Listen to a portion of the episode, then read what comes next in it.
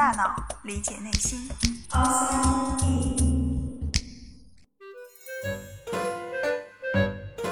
欢迎来到 Outside In，我是冰峰。今天我们继续来解剖眼睛。如果要把眼睛比作照相机的话，那么视网膜就相当于底片了，或者现在都是数字化了，那就是 CCD、CMOS 之类的感光元件。视网膜成像，这似乎是一个非常基础的常识性问题了。那么你知道视网膜是如何成像的吗？它长什么样子？又有哪些隐藏的技能呢？我们先来看看视网膜的结构。视网膜呢，它是紧贴着眼球的后壁，它非常的薄，厚度大概只有零点一到零点五毫米。但就是在这样一层透明的薄膜上，却分了四层。我先给大家报一下，这每一层分别叫什么名字啊？从外向内依次是色素上皮层、感光细胞层、双极细胞层、神经节细胞层。那从名字上面，我们就可以大致猜到，这个色素上皮层，那肯定是有很多的色素了。为什么要有色素呢？因为黑色素颗粒它能够吸收光线，就可以防止射进来的光线在眼球内部到处反射，影响最终的成像。同时呢，它也可以消除来自巩膜的散射光线。有时候我们可能会听到一个词叫做视网膜脱落，那它指的其实就是这个色素层和其他的三层分开了。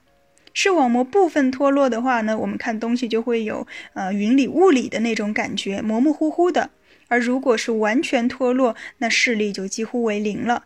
你能够感觉到有光，但是看不清具体的东西。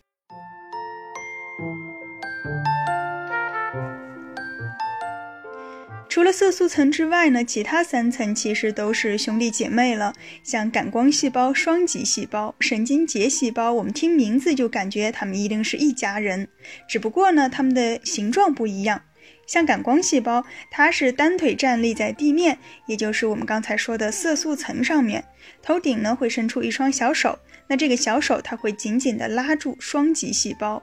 而双极细胞呢，就像幼儿园的班主任，一个人要看管好多个孩子，所以他有好多个小手，每一只手呢都要牵着一个感光细胞，另外他还要腾出一只手去拉它上面的神经节细胞。神经节细胞好比是年级组长吧，他也很忙，因为他要管着手下的这些班主任们。最后呢，若干个神经节细胞，它们会合并到一起来形成一根视神经纤维。那它估计就是相当于幼儿园园长了。感光细胞，我们在之前的节目《眼睛不停在动，世界为什么不晃》那一期当中，其实已经比较详细的介绍过了，包括视锥细胞、视杆细胞，它们有什么区别，又各自有什么样的分工等等。如果不记得的话呢，也可以回去复习一下。那我们今天还是想留出更多的时间，具体讲一讲视网膜本身的构造。这个构造怎么说呢？还挺奇特的。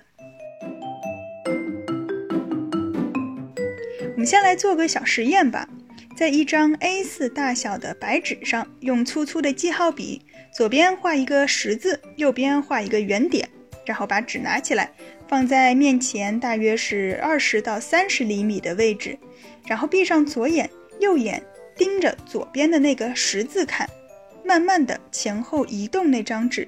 直到移动到某一个位置，你会突然发现右边的那个圆点不见了。同样的，如果你闭上右眼，并且左眼盯着右边的那个圆点看，也会发现，在某一个位置，这个左边的十字瞬间也消失了。那为什么会突然消失呢？说出来可能大家会觉得有一点点恐怖啊，因为在我们的视网膜上，它其实是有一个小洞的。当这个图案刚好经过光线的折射投到视网膜上的这个小洞的位置时候，我们当然就看不见它了。那说到这儿，可能就会有人要问啊，既然你说视网膜上有一个洞，那为什么我平时看东西从来不会觉得有个窟窿呢？这其实是一个很好的问题，而答案呢，它要说复杂可以很复杂，要说简单它也可以很简单，就是两个字：脑补。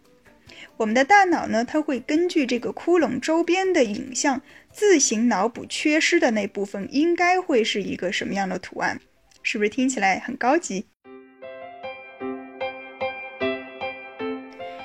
那刚才我们说了，视网膜它可以分为四层，不知道大家是不是还记得，感光细胞它是在哪一层呢？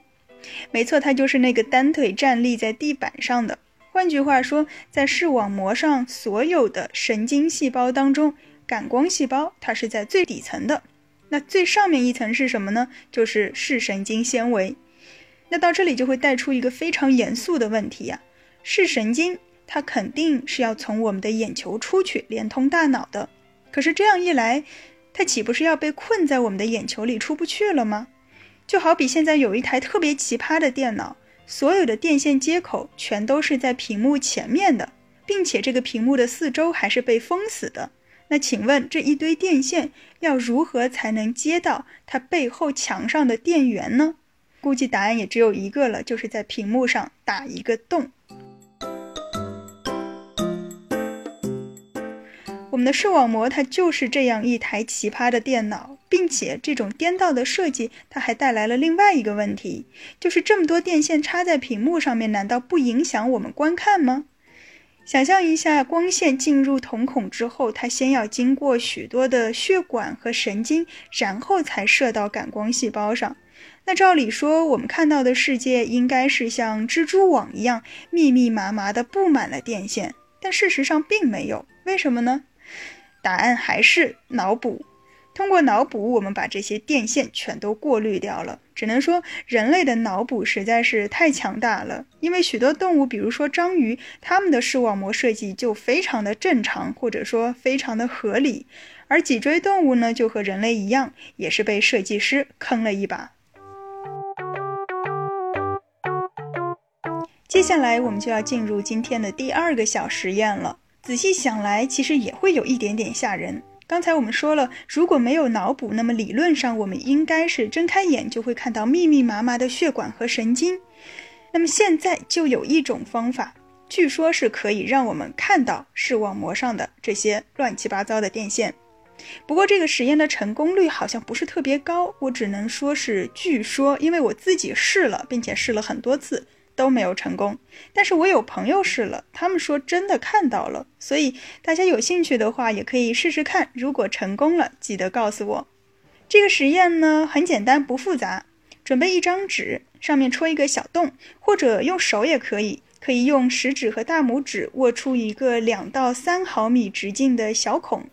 然后把这个小孔呢对着明亮的白色的墙，或者是电脑屏幕等等，一定要是明亮的、均匀的一个光源。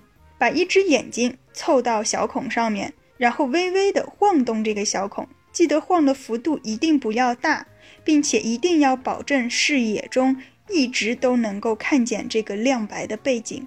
晃了一会儿之后，你会发现眼前出现了满满的网格状的物体。那就是我们的神经和血管了。其实这个原理呢也很简单，就是通过不断改变摄入我们眼睛的光线的方向，让血管和神经纤维在视网膜上的投影的位置也频繁的发生变化。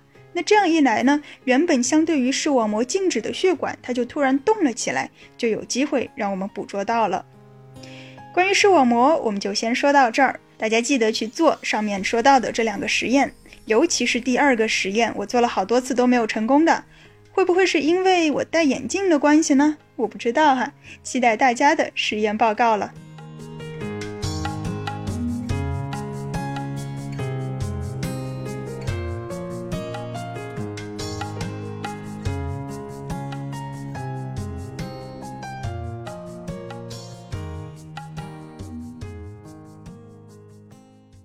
探索大脑，理解内心。Outside in。